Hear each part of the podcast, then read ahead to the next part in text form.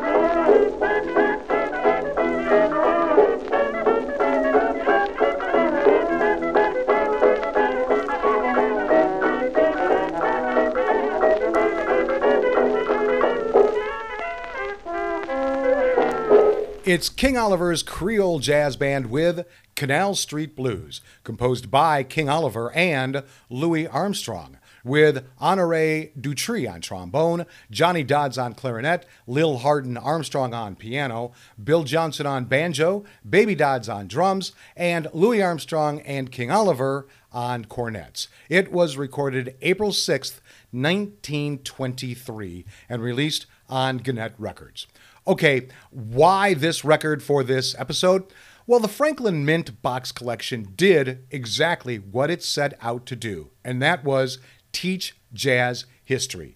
Listening to the music and reading these extensive liner notes about the musicians, the music, the recording sessions, and the times these jazz artists lived in has been eye opening for me. Here we have a record featuring one of the most influential jazz band leaders, and his featured cornetist is the most influential musician in American history, Louis Armstrong, who happens also to be, also to be my dad's favorite trumpet player.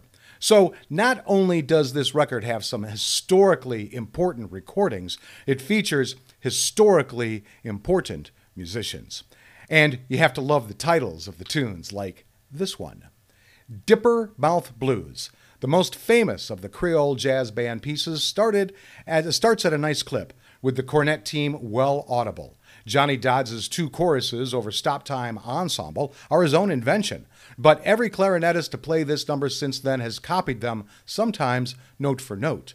The same holds true for Oliver's three choruses, following the second ensemble passage. Played with a plunger mute, this is the first great jazz trumpet solo on record. After the shout by Bill Johnson, which also has become inseparable from the piece, Louis leads the closing ensemble chorus. Dippermouth, by the way, was Louis's second nickname, following Little Louis and preceding Satchmo, and the piece was later renamed Sugarfoot Stomp.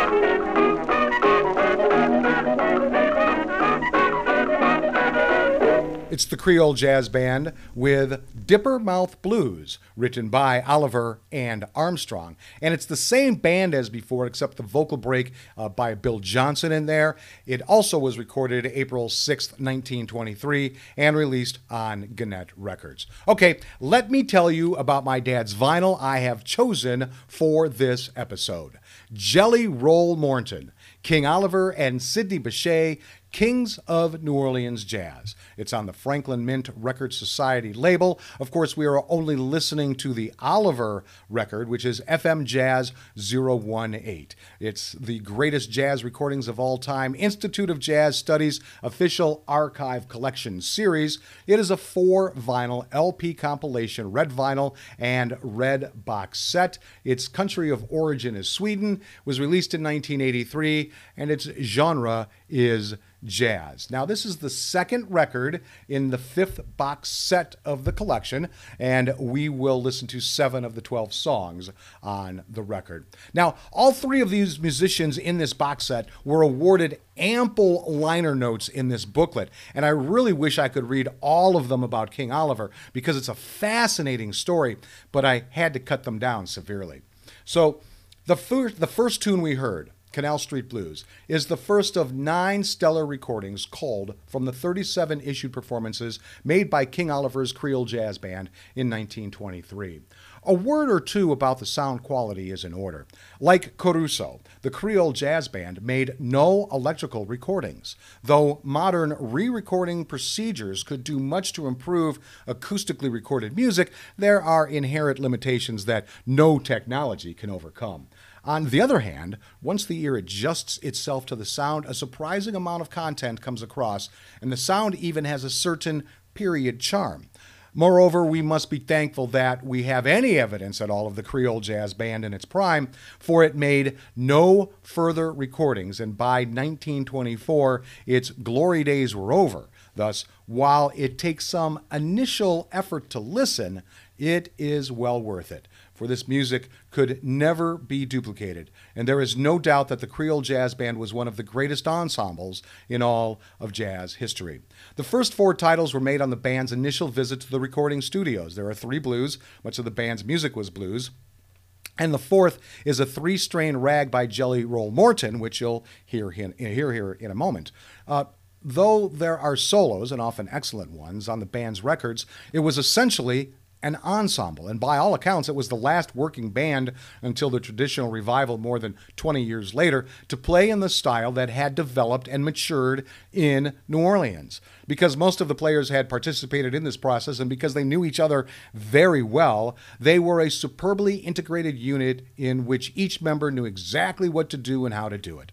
Moreover, and this is a characteristic of the best jazz groups of any era, they had a common feeling for phrasing and rhythm, and no one ever got out of step. Apparently, they were not daunted by the prospect of making recordings. Okay, let's see what prices this record is being sold at on discogs.com. This is for the whole box set, of course. $24.99 was the highest, $7.20 was the lowest, for a $16.63 average and a $16.12 median. It was last sold on March 24th, 2022 for that highest price. Now, my dad's record is in really good condition.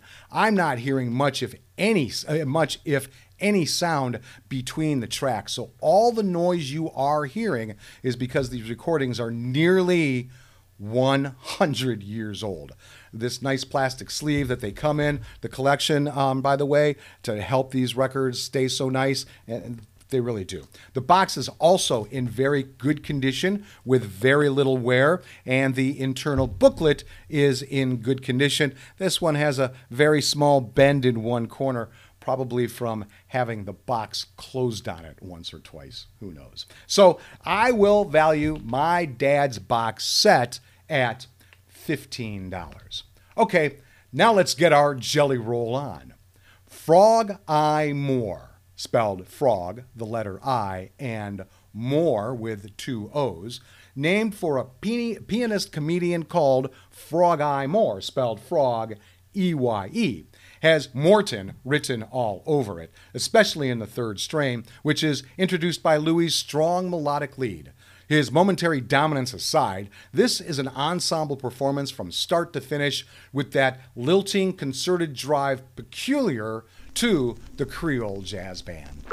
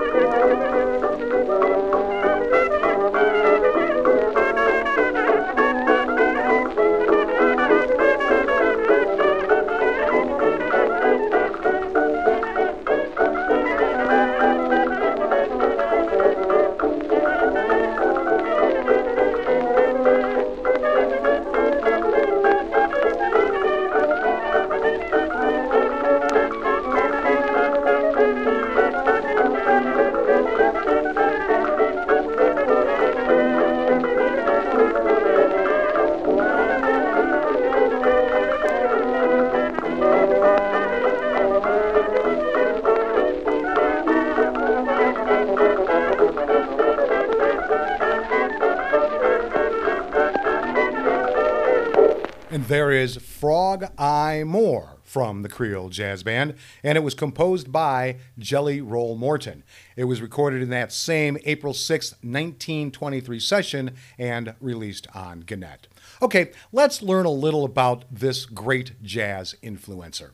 Joseph Nathan Oliver was born December 19, 1881, in Aben, Louisiana, near Donaldsonville in Ascension Parish, and moved to New Orleans in his youth. He's an American cornetist who was a vital link between the semi mythical prehistory of jazz and the firmly documented history of jazz proper. He is also remembered for choosing as his protege the man generally considered to have been the greatest of all New Orleans musicians, Louis Armstrong. Oliver found employment as a butler to a white family in New Orleans when he was about 17, a job he kept for the next nine years, but he was already active as a musician. Around 1899, he joined a children's brass band formed by Walter Kinchin and performed on the trombone and later the cornet at funerals and parades. One of his eyes was damaged during a childhood accident, earning him the early nicknames of Bad Eye and Monocles, and he often played with a hat tilted over the eye to disguise it. From 1908 to 1917, he played cornet in New Orleans brass bands and dance bands and in the city's red light district, which came to be known as Storyville. A band he co led with trombonist Kid Ory was considered one of the best and hottest in New Orleans in the late 1910s. He was popular in New Orleans across economic and racial lines and was in demand for music jobs of all kinds. By 1915, he was an established band leader, and two years later, he was being billed as the King. In the following year, after the closing down of Storyville, the city's red light district, Oliver moved to Chicago. Four years later, he sent for Louis Armstrong to join him as second cornetist, thus indirectly ensuring the spread of jazz across the continent and eventually the world. His influence was such that Armstrong claimed, quote, if it had not been for Joe Oliver, jazz would not be what it is today, unquote. Oliver and his band returned from California to Chicago in 1922, where they started playing in the Royal Gardens Cabaret, later renamed the Lincoln Gardens, as King Oliver and his Creole Jazz Band. Recordings made by this group in 1923 for Gennett, OK, Paramount, and Columbia demonstrates the New Orleans style of collective improvisation, also known as Dixieland, and brought it to a larger audience. Because they were recording acoustically into a horn that was directly connected to the needle making the record master, Armstrong notably had to stand in the corner of the room away from the horn because his powerful playing bounced the needle off the master. In addition, white musicians would visit Lincoln Gardens in order to learn from Oliver and his band because Lincoln Gardens was in Chicago's black neighborhood and only admitted blacks. The white players listened outside near the front door. The band broke up in 1924. In the mid 1920s, Oliver enlarged his band to nine musicians, performing under the name King Oliver and his Dixie Syncopators, and began using more written arrangements with jazz solos. In 1928, he went to New York City, and from this point, his fortunes declined. Plagued by dental trouble and outflanked by rapidly evolving jazz styles, he died April 10, 1938, in obscurity while working as a pool room maker. And I'm sure he never realized what his influence truly was. And that's sad. Next up, Blues for My High School? Riverside Blues is one of the band's most moving performances and proceeds at a stately tempo. Johnny Dodds' solo is among his finest, again with stop time accompaniment, and Louis wraps it up with a warm solo and break.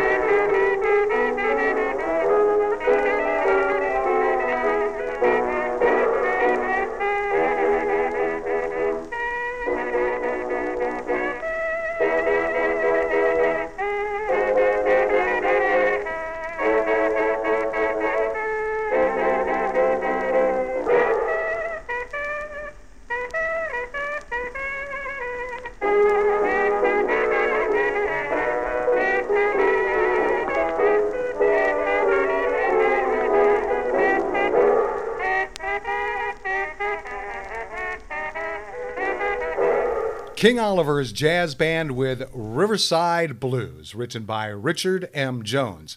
Now, his jazz band was basically his Creole band, but Bud Scott takes over for Bill Johnson on banjo and vocals, and this was recorded on October 26, 1923, and released on OK Records. Time now for this episode's interesting side note, and it has to do with the mute. Oliver was particularly recognized for his playing style and his pioneering use of mutes in jazz. As a player, he took great interest in altering his horn's sound. He pioneered the use of mutes, including the rubber plumber's plunger, derby hat, bottles, and cups. Mutes are typically made of stone lined cardboard or aluminum, though they are also found in copper and even wood. Oliver's favorite mute was a small metal mute made by the C.G. Conn Instrument Company, with which he played his famous solo on his composition, The Dippermouth Blues. His recording, Wah Wah Wah, with the Dixie Syncopators, can be credited with giving the name wah wah to such techniques. This freak style of trumpet playing was also featured in his composition, Eccentric. Directly inspired by Oliver's wah wah sound, the Harmon Company manufactured the now widely used Harmon Mute, the jungle style popularized by Bubber Miley in Duke Ellington's orchestra, reflected Oliver's mastery of the plunger, while the popularization of the Harmon Mute forged a direct link between Oliver and such modernist trumpeters as Miles Davis and Harry Edison. Now we're going to pause for a little demonstration on the different kind of sounds that mutes could make the trumpet sound like. So I've got my trusty old trumpet. Of course, my dad owned this first back in the 1950s. I'm just going to play a few notes open. And now we're going to first introduce the plunger, which they talked about, and it is basically just a plumber's plunger. And I've had this since I had the horn. And that's the doo-wah sound that they were talking about. Also mentioned was the cup mute, uh, very popular for like Lawrence Welk orchestras. And also, they were talking about the straight mute, probably started with bottles that they were also talking about in that little piece. And we are going to finish, of course, with the Harmon mute, made really popular by Miles Davis. So you can see all of the different sounds that a trumpet could create depending on which mute was plugged in its bell. Okay, so let's hear this freak style of playing. Wah Wah Wah gives us Oliver at the helm of a very different band. Ten pieces strong, playing arranged music, but with plenty of room for solos. A strong New Orleans contingent is on hand, including trombonist Kid Ory, in whose band Oliver once had played back home. Oliver's solos tell us that the erstwhile pupil had now influenced the teacher. Armstrong tinges are much in evidence. Ory's bouncing solo is played into a brass hat. Albert Nicholas takes a clarinet break, as does the cornet team, and the Charleston beat generates swinging momentum.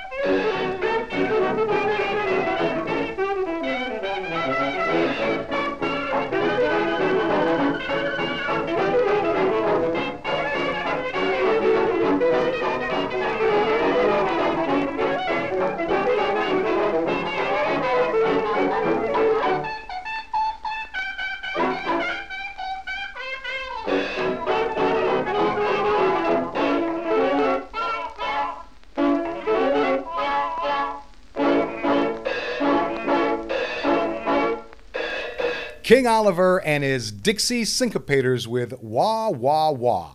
Now, I couldn't figure out who wrote that one, but I'm suspecting King had something to do with its composition. With Kid Ory on trombone, Albert Nicholas and Billy Paige on clarinet, soprano, and alto sax, Barney Bigard on clarinet and tenor sax, Luis Russell on piano, Bud Scott on banjo, Bert Cobb on brass, bass, Paul Barbarin on drums, and Bob Shoffner joins Oliver on trumpet, was recorded on May 29, 1926, and released on Vocalion Records. Okay, let's jump right into the Franklin Mint bonus cut. Aunt Hagar's Blues from Oliver's New York City period shows him keeping up with the times. Contrary to earlier opinion, Oliver could still play well as he does here. Omer Simeon is excellent on clarinet, Barney Bigard takes the tenor sax solo, and 22 year old J.C. Higginbotham, a trombone star to be, is heard in his recording debut. But all this is a far cry from the joyful and very special music of the Creole Jazz Band.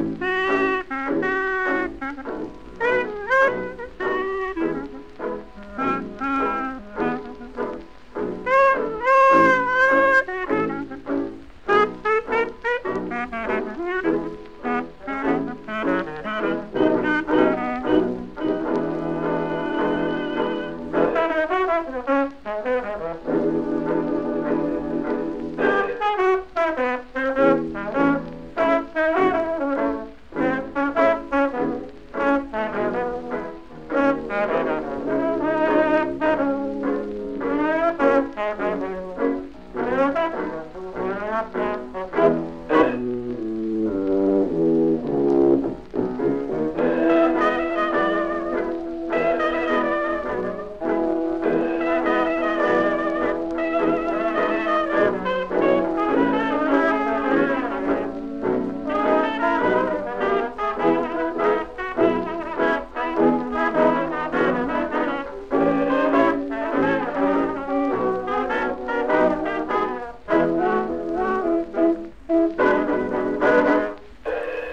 King Oliver and his Dixie Syncopators with Aunt Hagar's Blues, written by the immortal W.C. Handy and J. Tim Brymn. It was arranged by Benny Waters, with J.C. Higginbotham on trombone, Omer Simeon on clarinet and alto sax, Barney Bigard on clarinet and tenor sax, Luis Russell on piano, Will Johnson on banjo, Bass Moore on brass bass, Paul Barbarin on drums, and Ed Anderson joins Oliver on trumpet. It was recorded September 10th, 1928, and released on Vocalion. Well, I hope you enjoyed this episode as much as I enjoyed bringing it to you.